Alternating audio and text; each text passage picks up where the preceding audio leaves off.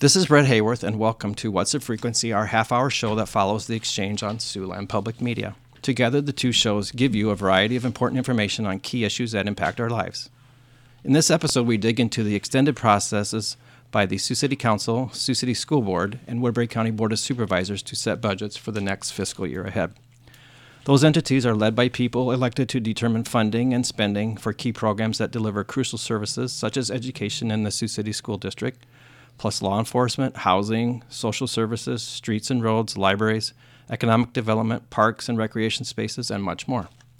To piece all that spending together, the City Council members, the county supervisors, and school board members will tap into property tax revenues, plus sales tax, state and federal funding, plus other resources.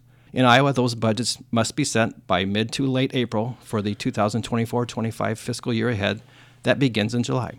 Budget deliberations began in January, and a lot of hard decisions lie ahead. Joining me today on What's the Frequency to discuss where those budgets talks stand about two months in are Matthew Ong, who is chairman of the Woodbury County Board of Supervisors, Bob Padmore, who is the city manager for the city of Sioux City, and Rod Earlywine, the superintendent for the Sioux City School District. And just to make sure I explain these roles right, Matthew is the only elected official on our panel who will actually vote to finalize a budget, whereas Bob and Rod don't actually vote on the final budget plans, but they are the chief officials who help explain details for city council and school board members that they work with. Thank you for all three of you for being here today, for joining me. Uh, to begin, let's go one at a time to give your timeline on setting the budget. When do the departments start to craft the proposed budgets, and when are they first first discussed in public meetings? And how far along are you? And roughly, what is the total budget amount in millions? Let's go with Bob for the city first. Thanks for having me today, Brett. You bet. Appreciate it. Um, we actually begin our budget that we're discussing now for the next fiscal year, which begins this upcoming July, last July. Okay. Um, we break our budget into two components our capital improvements plan, which in large part are streets, major construction projects, and things like that. And then our operating budget, which are staff and the related costs of operating City Hall and the various divisions within our departments. Um, as I said, we start in July with development of the capital improvement plan, followed a few months later by starting the development of the operating budget. We then go through an internal process which includes what we call peer review. It's department heads and other important staff members reviewing the capital improvement plan uh, for consistency. And as you can imagine, a lot of requests come in for, for money. So it's moving those and, and putting those in appropriate places and appropriate timing. Uh, the operating budget, we meet with departments after they submit their budget to go through fine tuning and make adjustments, uh, consider additional funding requests that they have. That is then packaged in December into early January, which results in the production of two budgets the capital improvement plan and the operating budget. We then present those to the council in January with hearings then scheduled in early February and mid February. The first hearing is to go through the capital improvement plan, and the second hearing is to go through the operating budget. Both those are public meetings uh, where we invite the citizens to come talk about uh, what's important to them, what's in the budget, what other things they'd like to see. Um, and then we have what's called the budget wrap up, uh, which we will have next week, uh, the beginning of March, which kind of formulates all the questions and comments that we received for through the first two hearings into a wrap up budget um, which then we're required to submit our maximum tax levy, asking to the county, schedule a hearing, and then the budget's ultimately approved in April. Okay.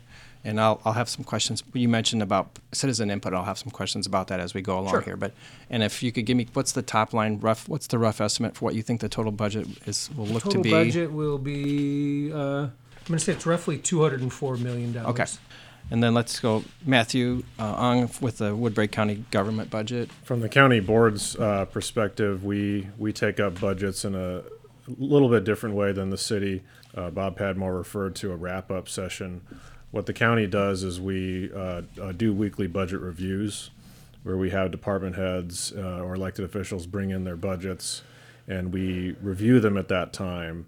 And when we're through reviews, then we basically have several wrap up meetings until you know we cannot do any more work on the budget and try to get to our goal which has been for the last several years a flat or reduced tax rate. We look at improvement requests uh, sometimes at the beginning sometimes at the end sometimes during the process. It really depends on how many there are. Uh, this year there were not too many. As far as compiling the starting point, we looked at the budget director and the auditor's office has a lot, uh, you know, puts a lot of work into that, so we can have that ready to go um, in January. And so typically Okay. every Tuesday uh, before or after the regular meeting, depending on everyone's schedules, uh, we'll have those review sessions and we'll receive the budgets uh, and make adjustments line by line if necessary, ask questions. Sometimes things get deferred. At this point in our process, uh, we've wrapped everything up with the exception of a few hanging items like medical examiner uh, budget we don't have set yet because we need some more information from the state and to digest that. Uh, but then we'll certify, uh, we'll publish. I believe March uh, 26th is, is a date for uh, for that for one of the public hearings. And then by the end of April is when we also need to certify because of the change in the state law to allow more time uh, to do that. Right. Okay, thank you for that. And now from the Sioux City School District uh, Superintendent Rod Earlywine. Again, when do your budget starts to craft the proposed budgets? When do you first discuss these in public meetings, and how far along are you? Okay, thank you. Um, really, we start in October, and the board talks about guiding principles for creating the budget. Really, what are what are the areas, what are the priority areas, and what are the principles associated with with developing our budget? Um, and then every month in November, preliminary um, spending authority comes out. Um, that's every month we present something on the budget to the public and to the board. Um, we really think that's important to keep everybody abreast. Also, we, we deal with our physical plant and equipment levy and our um, one cent sales tax. Um, that's separate from the from the general fund budget. So those are uh, two different budgets that we deal with. Um, our, our general fund budget um, for next fiscal year it will be right at 193 million. It's less than the previous years because the ESSER money is gone. It's it's Which is that federal coronavirus money? Yes, absolutely. And uh, the uh, Sioux City um, Community School District had literally millions and millions of dollars um, to work with, which we are thankful for. But now we have the funding cliff. A lot of people were hired during that time, and now we have to um, make some uh, reductions um, so we can uh, uh, make sure our, our spending stays within our, our, our budget. So as we move forward, um, the other, you know, we have a nutrition budget that we deal with as well. But the last board meeting that we just had, February 26th, general fund revenues and expenditures were reviewed and the proper, property rate um, discussion was had. Um, so again, we're really have our eye on the ball right now. Um, and then by Iowa code, we have to have two public hearings. One will have uh, a public hearing concerning um, the taxpayer statements that have to be mailed out now to all of our taxpayers. I believe that has to be done by March 20th. Um, the next week, we have a public hearing on that. Um, and then the final public hearing and um, budget adoption is scheduled for April 8th. Okay, thank you for that. And let's uh, let's leave aside determining wages. Uh, I'll have a question later on that. But what are the big notable, big spending pieces, the big decisions that you have, or the big new projects proposals that are in, in each of your budgets? And let's go with you, Matthew, for the county level first. Well, uh, one of the biggest cost increases I think all three of us have to deal with is wage increases. You hear two, three, four percent. You have those are things that you know people expect and deserve, and also things that we have to accommodate. So a lot of these things do end up evening out. Uh, we have very few non-property tax funds as a, as counties that we can tap into to reduce the tax burden. A couple of those are using $550,000 of gaming funds. Also, there's uh, additional interest that we receive because of the federal funds rate being higher than a lot of people anticipated or budgeted for. And so we're using that towards these cost increases rather than trying to find new unsustainable projects to uh, begin. Okay. And big projects at the city for, for uh, Bob Padmore, big projects at the city and the CIP, notable first-time Yeah. expenditures.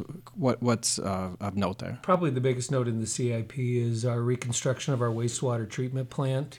Um, if you were to look at our budget book, you would see that our capital improvement plan has grown monumentally. Uh, that's one project. That's almost $400 million for reconstruction of our wastewater treatment plant. Um, we also have additional funding for roads, uh, road reconstruction, and things like that. But by and large, our this year's uh, capital improvement plan is defined by the major investment in, in wastewater reconstruction. Um, as Matthew mentioned on the operating side, we're almost 84% personnel costs from our tax dollars. So uh, as we as state legislation has limited our ability to grow our budgets uh, based on valuations. That's really started to put a pressure on the city as far as uh, we don't have a lot of edges to cut short of cutting employees. And in our tax dollars, almost a third of our, or two thirds of our money for tax dollars goes into public safety, which I think everyone would agree is a high priority for most communities. Um, so, you know, when, when you accommodate for wage increases and just staffing, uh, majority of our operating budget goes to that. We have a few minor increases, but I would I would truly uh, classify this budget as just maintaining what we have with limited other changes. Kind of a meat and potatoes Meat budget. and potatoes. Yeah. If you're to look at what we've added uh, there, with the hopes that we would, they would have a payback, uh, council's looking at hiring a, uh grant writer's whole purpose is to go out and find money that Sure. That's out there to help offset our costs, um, and then just looking at public safety in our community and what we can do to maintain and improve that. I do want to ask a follow up. People are always interested, I, I think, on some of the the recreation pieces. Um, anything on the riverfront that's that's in the next CIP? Um, looking at how, you know how to maintain security on the riverfront is an Okay. issue of our council, but as far as the capital plan, uh, some smaller projects, but nothing that rises to the level of the riverfront or the expo center or Cone Park of past years. So it really is a meat and potatoes. Yeah. Continued focus on trails. We received a large grant for what's called the Plywood Trail and other trails in town, so that'll be ongoing, but uh, not a whole lot of new and big things. Okay. And then from the school district uh, superintendent Rod Earlywine, any new curriculum pieces? Any new school additions? Anything in, in there? No new school additions. We will be spending, um, it's estimated around $4 million to improve air quality and air conditioning in our high schools and the gyms and, and commons areas. I think people are really watching that one. Uh, they are That's one that people have, heard- have heard asked for, right? Pretty, yeah, some pretty positive feedback on that. That's been a long time in coming. Um, and again, we'll use uh, ESSER dollars for about half of that project, and the other half will be one cent sales tax. The other dealing with ESSER is about two hundred and twenty-five, two hundred thirty thousand dollars. Is again air quality at um, the Harry Hopkins where we have our welding and CNC. If you if you go in there, the the ventilation is um, not where we need it to be for our students. Um, so just redoing that um, with some to improve the air quality there for our students. Harry Hopkins. That's that on the north, kind of Yeah, north that's side built by where the building trades. We Yeah. also have our auto uh, tech there, and our welding is there as well, and auto body. So it's a it's a great programs. We just need to improve the air quality there. Um, but like the city, um, over eighty percent of our um, general fund budget is associated with the cost of just wages and, and, and benefits. We're we're very similar. Mm-hmm. Right. I think most public entities are. You know, Right. we're service. Um, so that's where the money goes, and, and rightfully so. So right now, um, we haven't started negotiating. We have some dates set up, um, so we need to negotiate with our people in, in good faith, and again, um, treat them well because we're trying to um, attract and retain quality people. We have shortages. We have teacher shortages. We have uh, bus driver shortages. We have paraeducator shortages, um, food service shortages. So just about every area of uh, of, of our school district, the different departments need people. yeah. So uh, people that are hearing this, if you're interested in any of those positions, uh, get a hold of our HR. There's opportunity. Just as a quick side question on that, is, it, has that been kind of exacerbated since the pandemic that schools have had even more difficulty in keeping yes. fully fully staffed? Yeah, it has, um, and a lot of it uh, also like substitute teachers um, has been a problem because typically um, prior to the pandemic, a lot of retired teachers would come back and sub, and that became problematic for them health wise um, during the pandemic. Then once they once they have that year or, or, or longer separation, it's hard to get them back. It's easier to get them back right after they retire because they still have that, that connection to the schools. So that's uh, that's been problematic as well. And I guess a second follow up question t- to that, but and but you've done. I, re- I remember being at, at board meetings that you've raised the wages for for the Yes. support people, et yes, cetera, we have raised the drivers. wages, You've and we need to. Yeah, absolutely, and some hiring bonuses associated with those. And in the teaching field, um, hard to fill areas, we've um, provided bonuses with, and uh, the other, the support staff, we we can we did raise their um, salaries, but um, their hourly wages. But we need to continue to look at that and and be competitive. And I know the legislation has, you know, they're looking at some opportunities for teachers' minimum salaries. It started around uh, the idea was fifty thousand that the governor had requested. Um, I'm not sure it'll be fifty, but um, I'm hoping it's at least forty-seven five, and then maybe fifty next year. That's kind of what I'm hearing. But until the legislators get done, you never know where that's going to end up. Right, right. Thank you. And I'm speaking here on What's the Frequency with our guests, Matthew Ong, who is chairman of the Woodbury County Board of Supervisors, Bob Padmore, manager for the city of Sioux City, and Rod Earlywine, the superintendent for the Sioux City School District, about setting their large annual budgets. And these budgets for the city of Sioux City, the, the school district, and Woodbury County government, they determine the services that people get and plus how, how their tax money gets routed. How much public input are you hearing? Do people show up at meetings and ask questions or on telling you you're on track or off, track? And beyond meetings, would people do they call? Do they email to weigh in? And Matthew, let's go with you first. What kind of input are you getting this year? I consider half of my job to be uh, doing the work and the other half to be communicating what I've done. And a lot of times that's complemented, you know, by the media. Uh, without the media, we wouldn't have a baseline to speak to our citizens about what's going on because a lot of people just don't show up. Um, what I think would be helpful is if people would uh, track our agendas because a lot of different things that we discuss come up. Um, and then when they get to a head, you know, then there's a lot of citizen involvement. But typically, there's been meetings along the way where different things have been discussed, and and you know there are many appropriate times for the people to weigh in, and we always welcome that. And that's why all the meetings are are open. They're they're broadcast. We upgrade our technology continuously to make sure that it's easy for people to, um, you know, be accommodated. As far as involvement during the budgeting process, it really depends on the issue. Um, when we looked at you know some hot button issues like wind turbines, they may be considered budget issues because they're you know potential income, uh, but those received there were hundreds of people sometimes. Mm-hmm uh, sometimes controversial issues after the fact uh, get a lot of involvement. Uh, typically, though, there's there's not too much, unfortunately. Okay. And I would really appreciate more. Uh, I remember the first budget I ever approved was a decrease of not only the tax rate but the actual tax askings, which we all know we can't do forever, otherwise we'd go negative. Uh, but that was a remarkable thing at that time in history. And the one person that spoke during the public hearing on the budget spoke against it. so from that moment on, I just kind of uh, reinforced in myself. I'm doing this, you know, for my own reasons, for the right reasons. I'm not doing it necessarily to get the attaboys and, and things like that because those are very sporadic. You do get them sometimes, but in this position, I've been surprised by how much people get involved and also how much they don't. And it's typically different people you don't expect. Okay, Bob, how about for the meetings that you've had thus far on, on I would, budgets? I would echo, echo what Matthew says. Um, we have input year round. Um, we have the phone rings daily, emails uh, with where people want to see emphasis on city services and things. But the actual budget hearings, um, we, we televise them, we make them available through YouTube.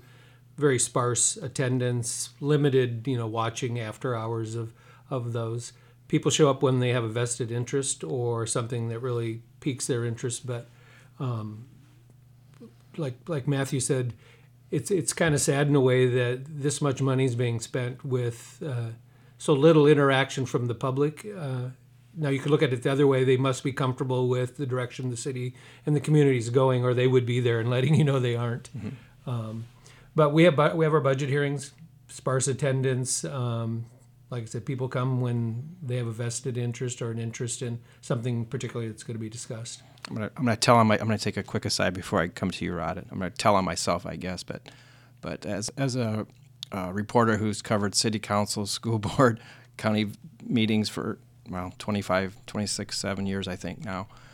Um, I get I get disappointed when public don't, don't show up for, especially during the budget when you know like this is a big determinant of your tax money and such. But then I thought, you know what, Brett, when did you ever go to a city council, school board, or whatever before it was your job to report on those? So, so I, t- I take it with a grain of salt. As a result, we rely on the media to get the message out because otherwise, it wouldn't leave City Hall in, in large part. Uh, so we appreciate the media. sh- The media comes to our budget hearings, uh, printed, print and and television and radio. Um, so we appreciate that. Or we're And Rod, Rod earlier on from the school, um, from the Sioux City School District, from the school board meetings that you've had thus far, have you had many people show up and talk about these topics? Um, not really. The the biggest one we had is when we were um, looking at spending some money on uh, a piece of property. Okay. Um, that was uh, we had definitely public input there, but typically they they don't show up um, and say much uh, during our actual hearings for our budgets. Um, districts, uh, school districts are, are different than, than city and county. Um, most of our um, budget and our tax rate is really controlled by um, the aid and levy worksheet, right? We the board has some discretion, but not a lot. So we're really we're really tax rate limited. I mean, if the board said, "Geez, um, I feel like we could raise uh, the levy another fifty cents and generate X amount of dollars," we, we can't do that. We're uh, it's uh, dependent on per per pupil cost. Right now, it's seven thousand six hundred and some change um, for this year times the number of students, and that really generates uh, the dollars that, that you have available. So the board doesn't have a lot of discretion when it comes to, they have some, the tax rate. Um, n- for next year, um, just as estimated that we will drop from $10.67 from the current fiscal year to $10.44 for next year. That's that's estimated right now. So we do believe there will be a, a drop, and this will be the third year in a row that uh, the, the tax rate has actually dropped for the school district. And if I could, if I Yeah. could add into this, it's it's kind of a balance for all of our entities to try and spur that discussion of the budget and extra meetings when we know we already have committee meetings and budget meetings to deal with that go late, uh, versus you know hoping that the community steps up and invites us or our representatives out to discuss the budget. Uh, the county benefits from rural residents that, by and large, are more plugged into uh, the issues that go on in county government because you know it's a county budget. Um, I really appreciate that. It, they probably have less distractions than city folk, and they're they're just more engaged with county issues. And when we get invited out to speak to like the Farm Bureau or anything like that, even the Rotary or different, you know, things like that, it really helps uh, because then you're at least with an audience that wants to hear what you have to say. And I think that when we had the Taxpayers Research Council or conference um, in the past, it really benefited all of our entities because there was that watchdog that uh, was very informed and helped us to uh, communicate to the public. Yeah, I forgot that that is no longer in It, existence. it, it was yeah. a sad. It was, it was sad when it when, That- it, when it I mean, that was and- absolutely a government watchdog, especially during budget time. Boy, I, I remember as a reporter and then also seeing those workers. Like the, there would be some nights when, when city council would be the same night as, as school board and double, dou- hitting two meetings the same night and such, but being very invested in getting that information out for people. Yeah. And I'm speaking here on What's Frequency with our guest, Rod Earlywine, who is the superintendent for the Sioux City School District, Bob Padmore, who is the city manager for the city of Sioux City, and Matthew Ong, who is the chairman for the Woodbury County Board of Supervisors. And I want to get um, a little more into money. Um, Rod, you had mentioned um, um, that the supplemental SSA, supple- SSA supplemental state aid. supplemental state aid. Thank you. Um, that that that's a big determinant of your budget, but that in your meeting at the same time that the legislator legislature is is carrying out their task, and they're supposed to send that set that early in this in the season. They have not to this point. They have that- not. They okay. uh, they typically violate that law. Pretty typical, isn't it? Yes, it is. So, what's your hope? How soon will that be coming down? Uh, uh, all indications, uh, I believe it should be, um, if not this week, next week. We should know what the SSA will be. House, I believe, has already approved three percent. So is that kind of what you're counting on? Is roughly three percent? Or Well, I'd rather count on five percent, just given inflation, right? Um, over the last few years, three percent is better than what the governor um, had requested, which was two point five. So if it's three percent, it's three percent. We just need to know it so we can plan and, and move forward. Right, and but and you also you mentioned um, I think previously, and you're coming up now. I think March fifth or next week, you're starting to negotiate with your the teachers union and then also the uh, specialty workers union. Is that yeah, correct? we have uh, we have the the teachers, the the CISPA as well. Those are um, administrative assistants and some other uh, individuals. Um, and then O and M we have to negotiate with them too. So uh, there's a few groups that we negotiate with. And then for either the county or the city, are there any ongoing negotiations that would impact the fiscal year budget that you're setting now? Matthew? Yes, we do have uh, you know, one more union uh, group that we are negotiating with at this point. Uh, I believe we have six total. And so it's quite a bit to keep track of as far as what to program in for the annual wage increases. It also dovetails into the difficulty of uh, working with the state when they decide to propose one size fits all increases for all local governments across the state of Iowa. When the county had hosted the legislatures, uh, legislators um, a couple times and asked them where their mind is at when they propose spending caps and increases on things like that for cities, counties, and school districts. The you know because we said, look what we've done. We've been responsible in this area. We have budgets that don't go crazy when we get new revenue. We've policed ourselves. You know, our tax rate has been fairly flat or decreased over 10 years. And the response was, well, we're dealing with the counties and cities and around Des Moines or on the east side. They're the problem. Okay, Bob, anything from the city? Any co- union contracts that are, We have one union contract that's still outstanding. Um, we hope to have that resolved in the next week or so. Um, so from that standpoint, we're fine. okay. And before I let you go, um, anything in the legislature, like with Rod earlier when we talked about um, where the teacher pay sits, where the um, the supplemental aid, where that sits, anything else that any of the three of you are monitoring in the legislature um, over the next few weeks that Uh, yeah, um, preschool funding. Um, there's some movement in the legislation, the capital with the legislators to increase that and give more opportunities, especially for the lower socioeconomic um, group of students that we have, to be able to serve in preschool for, for free. We really would like, you know, all day, every day preschool. We think that's the best, and we really believe that would help. SSA is always huge. The the AEA um, restructure is we've been spending a lot of time on that and what that would look like, and you know the possibility of Sioux City um, taking the special education on ourselves um, and saving money there.